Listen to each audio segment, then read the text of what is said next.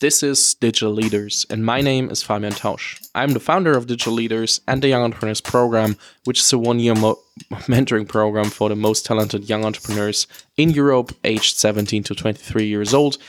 And Digital Leaders is the show where I interview the digital leaders of today to educate you, the digital leaders of tomorrow, and give insights from personalities that might not be that easy to reach, or experts in certain fields, or in positions that are just very interesting to pick their brain from. And today's guest is the managing director in Germany and Austria from Salesforce, and he's working quite closely with the US and the founders. Of course, he joined Salesforce 12 years ago and built the whole German market.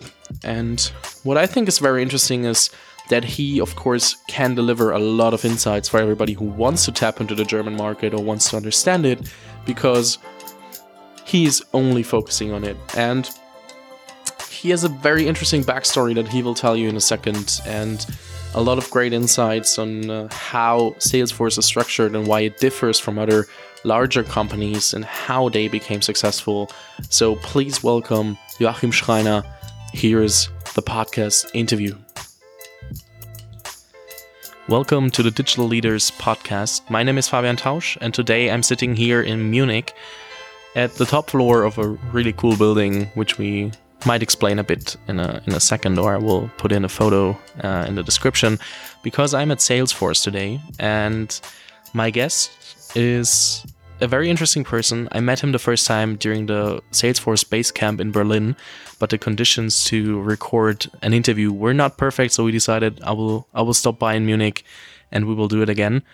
And when we talked the first time, it was so interesting to gain some insights into the company and how Salesforce works. Because for me, as a 22 year old um, person, boy, man, however, is very hard to see a bit more of the details, how it works, what's happening, how um, companies, how it, how they approach different topics. And so I'm more than happy to have Joachim Schreiner here, more managing director of Germany at Salesforce. I always uh, am confused if I mess something up, but welcome very much uh, to the podcast. Thanks for taking the time.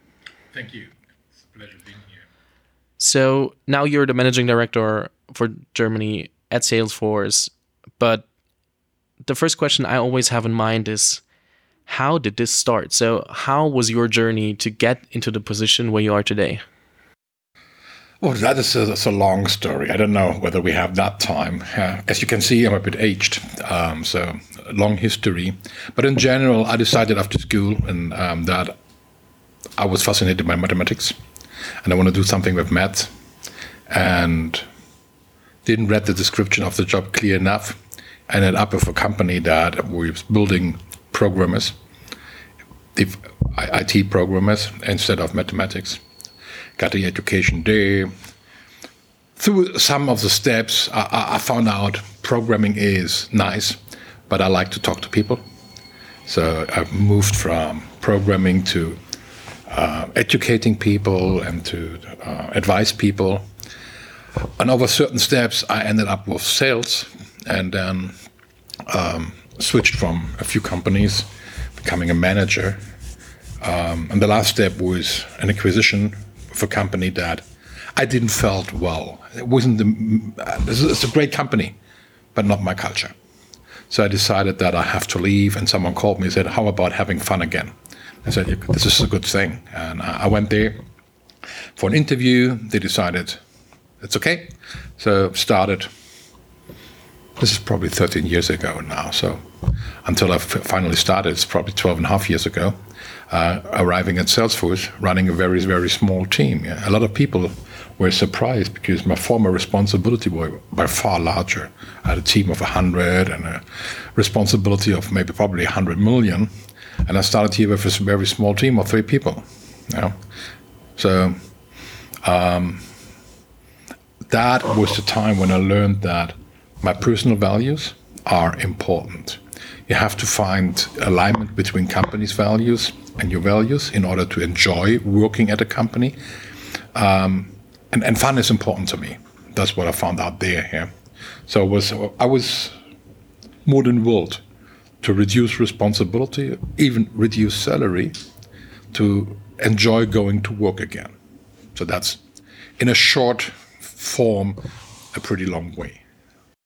So you mentioned that you found out about uh, values and the fun aspect and everything else. Is there is there more that you learned about yourself in the last, let's say, in the last five years, maybe, at in your position at Salesforce? Obviously, yes. Yeah, this is company is growing and uh, to a point that we are big enough to take responsibility for society. At the same time, my kinder, my, my kids, my, my children, are growing up, and and they're giving me feedback on how the next generation wants to be treated, and um, I, th- I think the the journey I'm on for the last twelve years is going a bit away from this egocentric I need to do career into I have to build a company, a great company for the next generation. And, and that's what, what comes up more and more over the last period as my kids grow, as we struggle to get enough talents on board. Um, this company is growing. We were probably doubling our employee size in the next 30 months, which means, yeah, more or less we hire two persons per day. Uh, where do I get those people? Um, how do I make this company attractive? And, and probably most important, how do I make sure that I don't lose people? Because attrition would be the worst thing to me in a growth path to get people uh, going away. How do you approach this topic? I wanted to come to this a bit later, but now you mentioned it already, and I will I will focus on it for now. How do you attract talent, and how do you try to be different or at least very attractive to young people and talent? Um, interesting questions. And I had a, a, panel discussion probably two weeks ago about the same topic. And there was a, a, someone presenting in front of me talking about employer branding and how, how do you approach social channels in order to attract people. And as I agree that multi, being, being multi channel is very important, I said this for me is second priority. First priority is that the people that work for me are happy, so that they build the employer brand, so that they recommend people. 50% of the people that we hire coming from recommendations of our existing folks. So my first task is making sure that those people that we already attracted, that they stay, that they feel engaged, that they are an employee ambassador. They are, that they are proud of working for Salesforce, so that in their uh, community they get interest, they get interest in their friends joining us. That's that's the first thing, and that's where we spend a lot of time, efforts, making sure our employees are engaged with the company. Um, second thing, hiring is a sales job. Yeah. So what you do is you check your addressable market, you look where you hire, you look where your competition hires, you look for open areas that you can address new addressable markets. Um, you find out that if you are focused to one market only, kind of if you only hire 40 year old white men, your addressable market is pretty small. And secondly, your, um, the results that you're getting are very limited because you don't have any diversity people are all thinking the same mind, having the same mind, thinking the same way, suggesting the same solution problems, uh, problem solution. Um, so that's important that we address very different uh, groups of people, whether this is male, female, whether this is young people, old people, whether this is disabled, whether this is newcomers. I learned that we're not talking anymore about refugees, we're calling them newcomers. Um, all of those people are a pool for me, and I have to make sure that I'm getting an unfair share of each pool. And I have to make this company attractive to each of the pools. At the same time that this company has to be attractive for lookalikes like me, it has to be attractive for lookalikes than you. And, and, and, and some, some of that is marketing a bit more than marketing. Um, in order to get young people, I've taken a young talent, a young lady, and claimed her to be my CMO, my Chief Millennium Officer. So she's in charge of transforming and translating my communication to you guys so that this company is becoming attractive to you, that our communication is using the right words, is using the right channels in order to reach out to the right addressable market, to say in a, in a sales word. The woman that you mentioned, she was your executive assistant before, right? So for you, it's a lot about developing people and developing uh, the people that work for you. Um, do you have a not like not a playbook how to do it, but what do you do and how do you figure out what the people want and how they want to develop and how can you ensure or enable them to do so? This is this, I, I, don't I don't know to know what, what they do. Yeah, um, what I know is I have to hire people that I can learn something from. I need to hire people that are, in best case, have an area of experience where they're better than me, so that I can learn. And in order to get those people, I have to give them an attractive offer. So, especially young people that already in their age have more experience in a topic than me are difficult to get. So, I have to offer them something. And my offer is that they can join me for, I don't know, two years, three years, whatever it is, uh, enjoy the capabilities of being part of my network, of seeing how we drive a company, how we manage a company, how we manage relationship with customers. And during that time, we'll find something that this person develops interest in. So you were talking about my former EA, um, and, and she developed interest into um, communication. And finally, she decided that a job in marketing where it goes around communication is the right thing and next step for her. So that's where she is now, still being my CMO and making sure that my communication is, is using the right channels.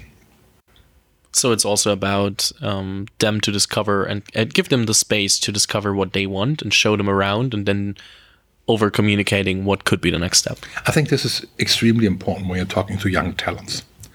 They obviously don't have the experience to, to know what could be good to them and what could be really enjoyable work. So part of the of the two three years is test, try, find out. Yeah, find the one thing or the two thing or the three things that that could really be helping you to stay engaged. Yeah, to to enjoy coming to work at the same time enjoy um, your lifetime. Um, but this, this combination um, and, and to offer the opportunity to test a couple of things. So how does Salesforce differ from other companies, or is that attractive? Um, Salesforce, at its own, is differ, different because of its values. I think um, we are a value-driven company. We have a strong vision. We have a strong culture, um, and, and, that together is out, making us outperforming the market. Um, we have trust as our number one value and we would never ever uh, try to do something untrustful. Uh, we have customer centricity as our value.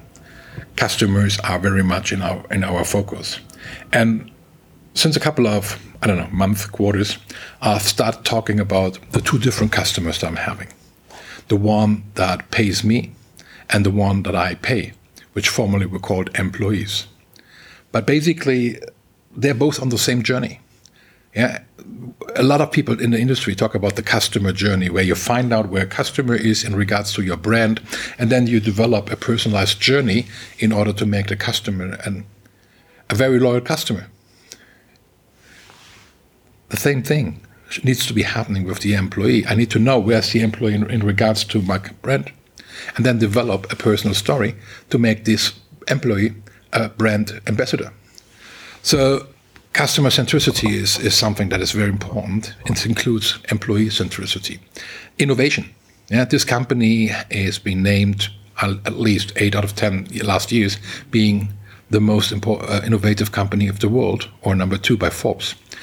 And innovation drives a lot of young people. It drives um, hype for people to join a company that is innovative. And then we have this important um, value of equality that we believe, regardless of age, sex, um, religion, whatever, everybody has the same opportunity and everybody get the same payment for the same job. Um, those values are driving a very, very strong culture.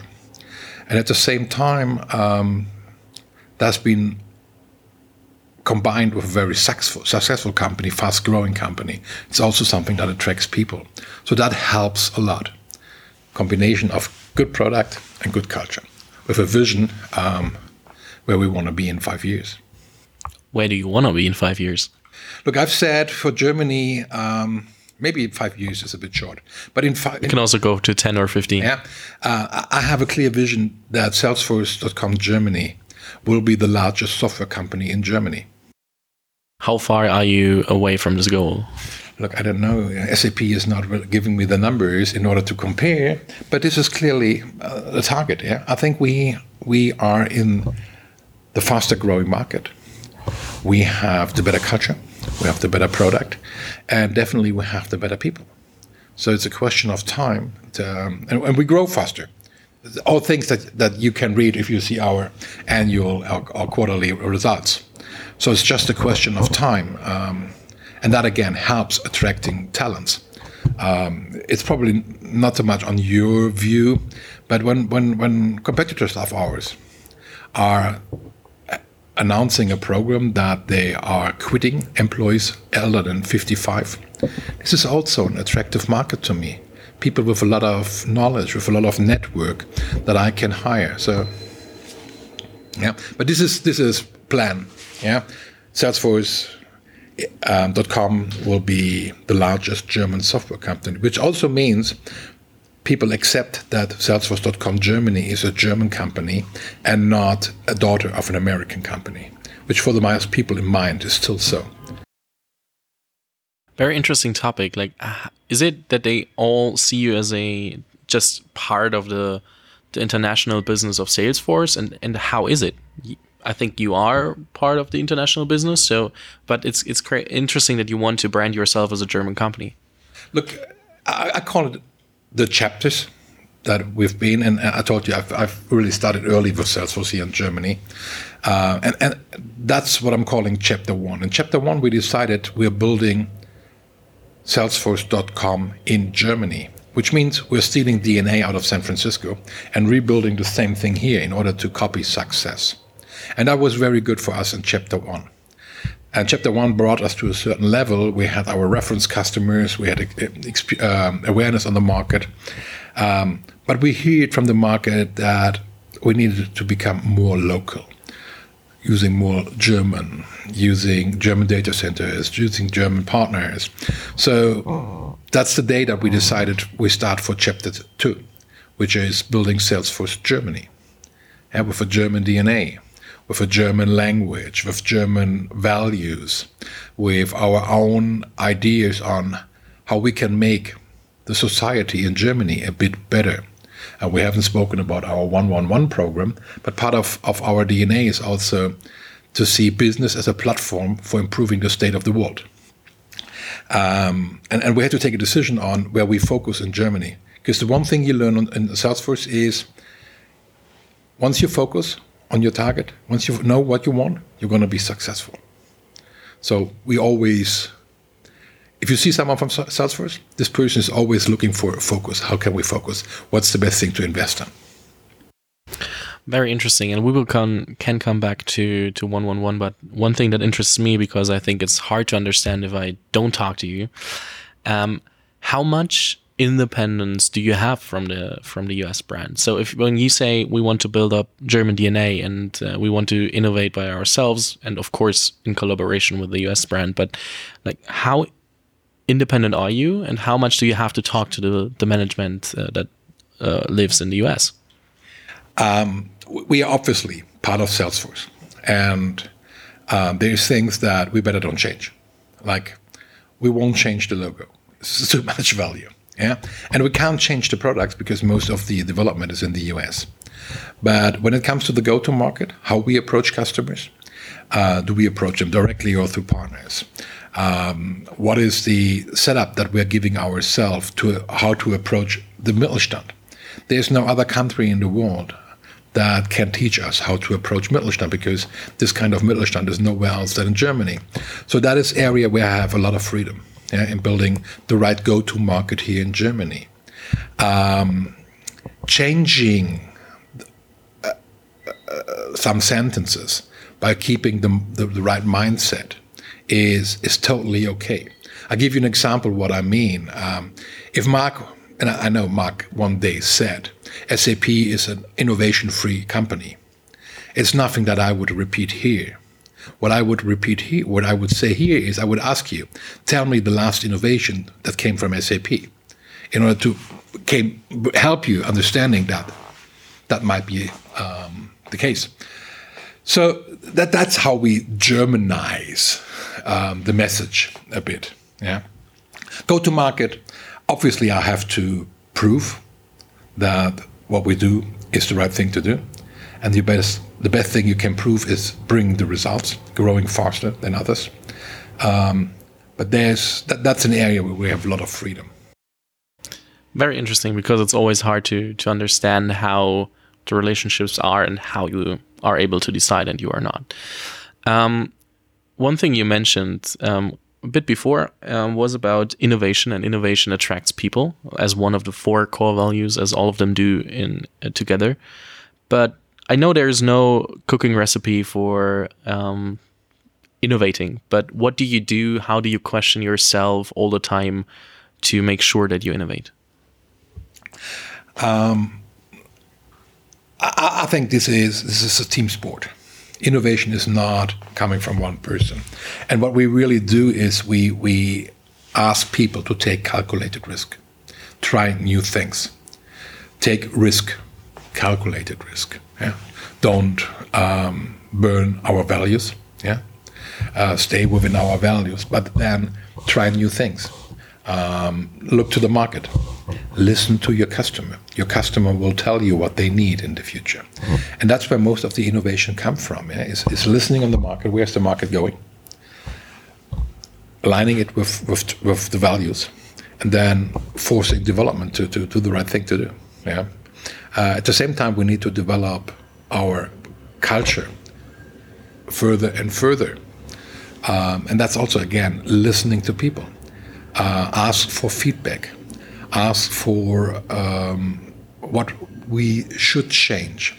The one thing that I love to do is, is I'm, I'm, I'm kind of trying to talk to every new employee within the first month or so, uh, as long as they have a beginner's mind, and ask them of what others do better, what uh, we could learn, what could have been done better. Yeah, and this is something that is, is part of our DNA. Um, this, I, I have a picture of satisfaction, being zufrieden in German. And this picture is laid back in, in, in, a, in, a, in a sofa and relaxing. And I, I don't have that picture. I might be happy with something, but I'm always looking is there something that we can improve? Can we make the life of our customer easier? Can we make an event more enjoyable? Can we help employees better? Yeah. This is this is the thinking that you need to foster. Now there would be some people that uh, would stand up right now and say, okay. Uh, you can listen to the customer. Like I talked to Guy Kawasaki, for example, and what he says is if you listen to the customer and then you improve your product, if you want to innovate, you need to do something different. How do you see this statement? That's that's what Steve Jobs said. What Guy Kawasaki says. Like they they see they say okay, you can you can improve and be more efficient if you listen to the customer, but the customer doesn't always know what he or she wants. Uh, how would you see that? Totally agree with that. Um, I, I, I, no, no, it's not a totally agree. I wouldn't say that you can't innovate by listening. Yeah. Um, people calling sliced bread an innovation because some, yeah, and and it, what is the innovation? There was a bread, there was a, a, knife before. The combination of the two was an innovation. Yeah. Um, so I wouldn't go that far as saying you can't innovate by just listening. You can. Yeah. Especially if you listen a lot to different people, and you follow the trends on the market and see a trend in one industry and, and think about how that could influence other, other industries. Um, and, and, and the rest is, is probably right. You need to have a couple of clever brains bringing together and, and collaborate on those ideas and, and how we, that can make a difference. One other thing that you mentioned that I think was very interesting before I come to 111 is um, smaller medium enterprises in German Mittelstand. Uh, because, and you mentioned it, it's not that it really exists in so many other other countries, so nobody can teach you about it. And I think in, in the communication about success or target groups for for companies, everybody's talking about startups and corporates, but even in Germany, a lot of people forget that the Mittelstand is out there and that uh, you could target them and that they might be a very attractive uh, customer um, target group. When did you decide did you did you focus on them from the beginning on or is it now that it becomes more and more focus um, for salesforce germany to to um, tap into that market? And how is it different from for example startups or corporates to talk with the mittelstand a uh, couple of answers to that um, did we focus mittelstand from the beginning no yeah um, the, the, the beginning we had was okay, how can we copy DNA? How can we copy what the US made successful? And the most success we had in the US was with high tech companies, lookalikes of ours, and startups. So that's where we had a focus on. And then we decided we now have to build lighthouse accounts. So reference customers that are giving the lighthouse signal there is something else on the market that you can buy. So we started with the with the real large ones to invest into DAX companies in order to have those lighthouse companies. Because I can tell you, selling in Germany is pretty difficult if you don't have German references. So we built that. And then the next thing we did is we built it on industries in order to make it, solutions scalable. Yeah, so that they not only fit one company, they fit the whole industry. This to solve the problem of a whole industry. And then a couple of years ago, we we kind of had the startup scene pretty much owned, and we had more than half of the DAX accounts. Then we said, okay, we now focus on the family-owned business, and I don't like this expression of Mittelstand too much because this is three million of companies that fall. And if you want to focus, you better don't focus on three million of companies. So the next thing we're focusing now is the uh, hidden champions. So those 1,300 world market leaders that Germany has, family owned, somewhere around, um, and building the next level of lighthouse in the Mittelstand. Very interesting. How would you say it differs from from corporates and startups? Um, where the large enterprises are very much commercially driven, culture is very important to those Mittelstand companies. Yeah. An alignment of culture is, is much more of interest with those companies than it is with the DAX companies. They, they, they know you as a company, they trust you, but they probably don't align really by value. Mittelstand companies like to understand whether you are aligned with their values and whether you support their values as well. Um, secondly, mo- a lot of them are still family owned.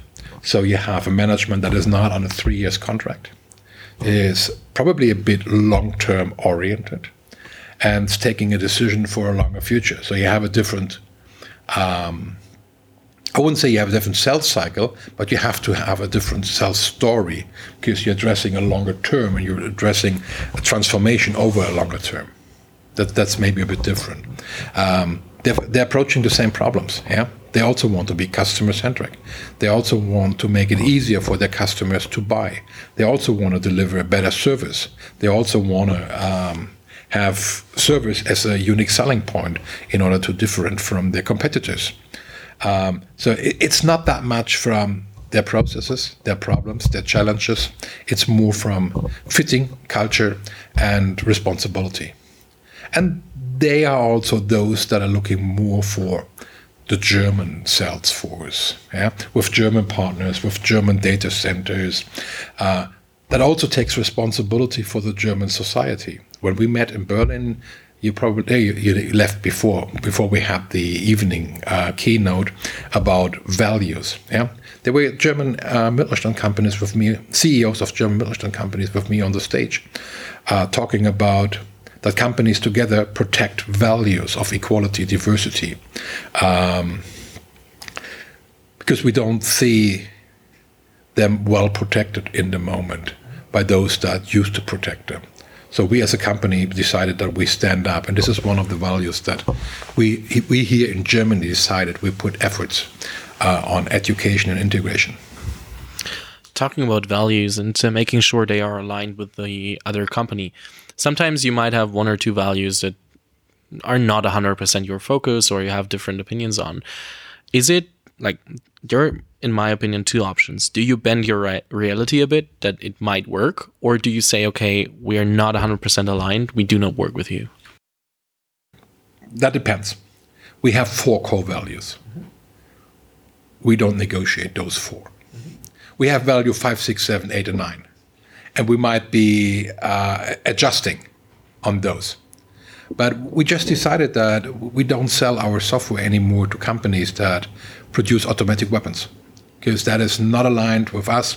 We don't believe that it's ethical to use artificial intelligence for those companies. So we decided not to provide our, our licenses anymore to those companies. We wouldn't negotiate on our four top uh, values. Yeah, no way. Then we better don't make business. It's very interesting because I think a lot of um, I think this is more for younger people, but a lot of other people will listen as well. And some might have startups and some will try to get any customer and might not talk to people who produce automatic weapons, but also in their case, it might be that someone just not really aligns with them in their values, but they just make it to, to make the sale to to have the money in the bank. So it's it's very important to understand that you don't always have to take the money, but you can also decline a customer, not because somebody wants to buy. It's always about look, short-term money can be very poisoned. Yeah, if you take a short-term money and then uh, you get, especially in these type of social, where news are spreading around the world very fast, um, you you be part of a shitstorm because one of your partners, your customers, is not behaving ethically. Then that short-term money is very poisonable. Uh, that's why I'll I, would hardly um, I would strongly recommend not to um, violate the, the core values.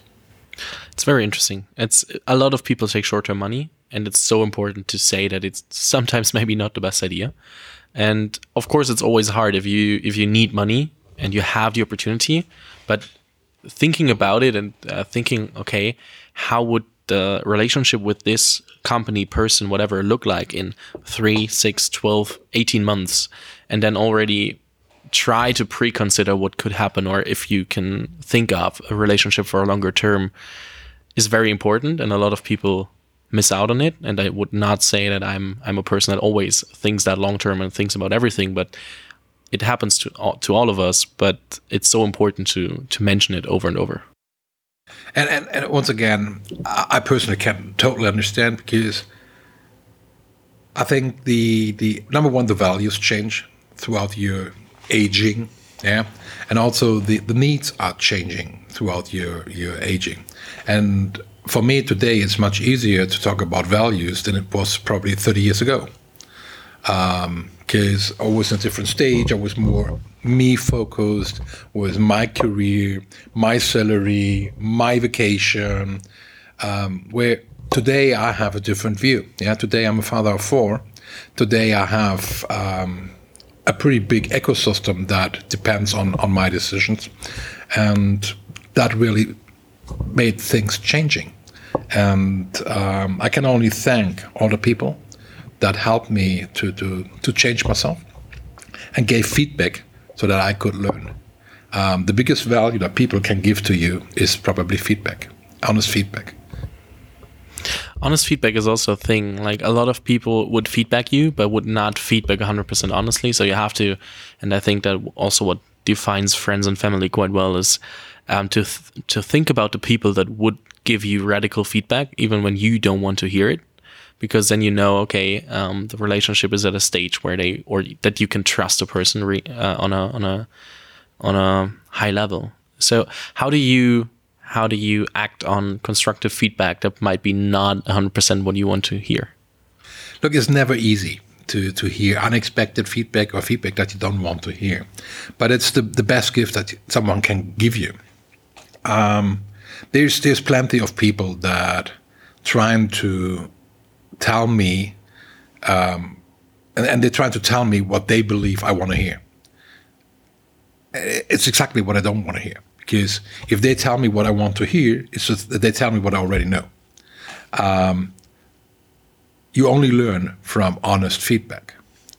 And then you have to take a decision whether you take the honest feedback and change behavior or you disagree and don't change. But without the feedback, you don't even have the choice. So, number one is you get the feedback. Number two, if you don't value feedback and if you don't react on feedback, people will stop giving you feedback. So, from my perspective, I don't have a choice of saying thank you for every feedback I'm getting and, and then acting dependently, uh, accordingly. Um, there's no choice. Otherwise, this the source of, of growth, of, of, of wisdom, will stop. If people don't see that you're acting on feedback and, and taking feedback serious, um, so do I always react uh, the right way on feedback? Probably no. There's no no, no one on the on the, but I do really have a lot of respect for people that give honest feedback. And if I feel I haven't reacted well in the first moment, and you might not react well because it's emotional or it's, it's you feel defended. Um, um, Defending yourself. Yeah, I have to defend myself. Then, after a time, I call people and say, sorry, wrong, wrong reaction. You did the right thing. I was wrong. And that's something that you have to do is, is, is being honest. Again, playing into our top value of trust. Yeah. If you don't do so, you don't get the trust of people.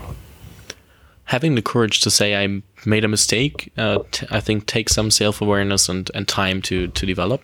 So very interesting and very important, of course. Uh, this a, a question that I have is I totally agree that uh, feedback is very important. And then I think about, okay, how do you incorporate and uh, enable people to give honest feedback inside of your company because it's not only valuable for you as a person but also for you as a company. So how are there methods, strategies, uh, habits that you have that help people feel um, that they can give you honest feedback or inside of the company at all? we're coaching this feedback culture and we're asking for this feedback culture. Um, nevertheless, we do see people that might not have the self confidence of giving feedback, and therefore we have we have created an app for the employees that they can give anonymous feedback, so that the information at least lands with me. I might not know whom to thank, but at least I have the information, which is really important, and that has been used heavily. Yeah? So uh, for both things, for critical feedback, but also for positive feedback. Yeah, keep doing something. Yeah. Um, very rarely, I saw that in, in pharma companies. Very rarely that you're saying to someone of a different division, keep doing something. Yeah, because you meet at a meeting, you, you split up, you forgot to say thank you. Yes, what a great presentation. Keep doing it. Yeah, and that's something that we that we really push for doing. Very interesting. Something I would definitely um, tell everybody to to focus on and to to think about how to implement it. And one other question, and we, but or one referral to something that we had before, and I would love to, and we we had it in before we started the interview already, but you mentioned one one one. Can you elaborate on that and tell the listener what one one one does mean for for Salesforce and what are you doing with it? Okay. Um, as said, we believe that business should be, must be, a platform for change and making the world a bit better. So we have Salesforce.com with our commercial arm, and we have Salesforce.org, with our NGO arm. And one percent of revenue of, of equity, one percent of products, and one percent of the time of the people that work at Salesforce.com, we give to Salesforce.org. And Salesforce.org is using those resources, money, products, and time, to support other NGOs uh, in, in, in their approaches to make the world a bit better. Whether we support uh, UNESCO, whether we support the uh, the uh, RED approach, um, all of the, the we, have some centralized organization that we support.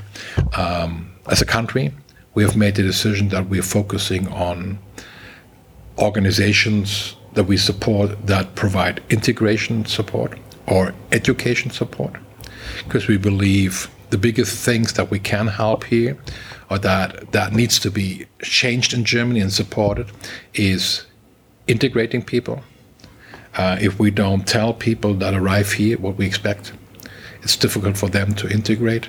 If we don't tell Germans what they have to expect if someone new comes in, it's difficult to integrate. And education is the best step to help integrating. So that's where we are focusing on. There's plenty of other things that we're doing. Um, my boss is just in Kenya, uh, working with, with Kenya kids on the school and, and educating them.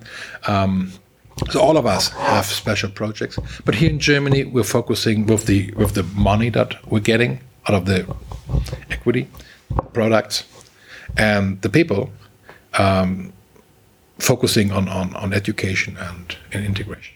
Do you talk about numbers regarding what are the 1%? that you give to Salesforce, Salesforce.org? We do talk about numbers. I don't have them in mind. I think we are giving more than 100 million worldwide per year. Uh, we've spent so far more than a million of working hours and I don't have a number, but I, I, will provide those numbers to you. Is that okay? It's fine. I just wanted to just give it's some, an, some perspective. Yeah? Okay, yeah, it's crazy, crazy. Yeah. Another question that I have, just for the understanding, is like, do you manage .org and .com, or are you for .com and somebody else is managing uh, .org, and they are two separate businesses? These are two separate organizations, but um, do they come together with your position? With okay, just for understanding, because it, it sounds like .org separated, and then you it, can't really tell if it's your thing. It, it was one, then it was separated, and since four or five months, it's one again. Regarding the future of Salesforce, what are you especially looking for right now? What are you focusing on? What are you looking for? And um, if whatever somebody would listen to this um, what profile does he need to to fill that um, it might be interesting in reaching out to you or somebody else at salesforce? Um, my focus is on pipeline. Mm-hmm. pipeline of talents developing talents uh, attracting talents and then developing talents and make sure they don't leave here. That's that's my number one focus. Um, Number two, um, I can help the people that work here in discussions with other CEOs, building pipeline with those, helping companies to, to build their digital transformation story. Uh, why? Because the experience is here. We, we, we are doing digital transformation uh, since 15 years. Um, we have 100,000 of customers that we helped with digital transformation. So we have that experience, and, and, and people talk to us. Um, I have to admit that you don't typically talk to the system administrator of a system about digital transformation. The person that is in charge of the transformation of a company is typically the CEO. So that that is the other focus I'm having, talking to CEOs and helping them to understand that they don't have a choice. Digitalization will not go away. Yeah, they either use digitalization as a complete new approach to the market, or they're going to lose the market. Yeah, someone who sees digitalization as another step of automation and want to gain three percent productivity out of that will lose the market because others will build an interface between infrastructure and customer and gain the margin over here. Um, I told before we're hiring like hell. So everybody who listens and want to join, more than welcome. Yeah, we have a dual study program, and we still have seats for this year available. So if you want to start your dual study student in September, um, the, the lady to contact is Maria. Uh, by the way, I will put in the career side. Yeah. By the way, she was my EA before the one that was CMO. Yeah. So the, there's a history of, of developing talents. Um, we have a program, Graduate Force, for people that have done their masters. Uh, we are hiring like hell. The, the, the kind of people that we want are people that are passionate. That's number one. The second thing, they have to love customers because we love our customers. And I'm always saying in interviews, the customer needs to see on the glue of your eyes that you're from Salesforce. Yeah. The passion has to come over, the knowledge has to come, the self confident. So your eyes transform into a cloud in light blue. Sometimes, yeah. Um, so that's important, passion, um, innovation. And then I cannot tell it often enough. If you fit to our four values, if you think trust is important, if you think innovation is important, if you think customer success is important, if you believe in equality, then you're probably a very good fit. If you want to join probably the fastest growing company in our size, um, you, you have a career page. I just learned where you put the contact data in. No, I will. I will put your Salesforce career page yeah. in, and then uh, they yeah. can. But more than welcome. Yeah, there's so many talents that we need, and happy to get them all on board. Yeah, as I heard that you double in size, I will. I thought maybe this is a good good spot to talk about it. Yeah. Um, a few last questions. I think three. Um, I they are pretty short. They will round up the interview a bit, and I will ask them to everybody um, who is on the podcast. Um, one person that inspired your career um, that comes into your mind first. Probably is two. Yeah. Uh, Marc really changed my thinking. Yeah. From being focused. Marc is the founder of Salesforce, Marc, right? Marc Benioff, yeah. Because um, uh, he suddenly came and said, if everything is important, nothing is important. And, and being focused is, is very important. And then one of my first managers was a female. And she trained me thinking different. And she made me open for this diversity thing that different thinking, different uh, opinion is very important. I think these are the two, except from my family that is challenging me every day. Yeah. One quote that comes into your mind that you would love to share with the audience. One quote, no. Oof. Um, I, I think uh, quote. Yeah, I, I take myself not as that important. Yeah. I, I, I, always try to not to be too egocentric and, and, and thinking about me. I'm trying also to, to uh, be able to laugh about me, yeah, and to take feedback and, and, and get feedback. That's for me the most important thing. Uh, I've I've promised that I will resign at Salesforce the day that I haven't learned anything new or didn't heard a good joke. Yeah, so that's the two things that are important to me when it comes to work is learning and laughing. Yeah. And the last but not least question: um, What is the book that you gave away the most to other people? Marc Benioff's book, yeah, because we're giving giving it nearly every visitor here. Isn't he writing a new one right now? Or I, I don't it, think it, that's it's not official. I think it's it's it's coming out um, in a few weeks. That's yeah. why I, I, I, thought about how do I get him onto the podcast because I know when people publish books, they are more than likely to to attend other other podcasts or, or things that have reach. So I thought about it, and that's why I know that he publishes a book. Yeah, so he is publishing a new book, but this is probably the book that I gave out most. Um, and the other thing is probably Die kleine Raupe Nimmersatt, because I like that book and I'm giving it to a lot of friends that are getting kids. Yeah, because it's a nice story to read. Interesting. Yeah. Cool. So Joachim, thank you very much. It was a pleasure to interview you and to have you on the podcast. I think there are a lot of great and valuable information in here that uh, people might not know or might be interested in, and I'm very, very thankful for the time. I wish you, yeah, a great journey with doubling in size, and maybe we talk during the process or afterwards again and uh, see how it goes. And um, thank you for the time. Have a great journey. I can only echo that. Yeah, uh, it was pleasure talking to you, and I have a lot of respect for you. Yeah, it's it, I, if I when I was in your age, I wouldn't have the Oliver Kahn balls. Yeah, to do to those podcasts and to talk to to managers.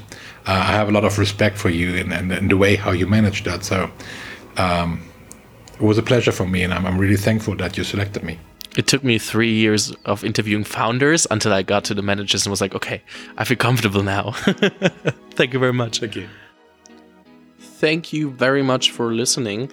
I really loved interviewing Joachim. It was a pleasure to sit there in Munich where we were having a great view from the top floor at the Salesforce headquarter, the Munich one. And it was such fun because he's such a cool guy and very open about nearly everything. And I think it was very clear that he shared some stuff that is sometimes hard to find, but also some insights that might help everybody who is working in the German market, wants to tap into the German market, or thinks about attracting talent and a lot of other topics in the podcast covered that might help you for your business.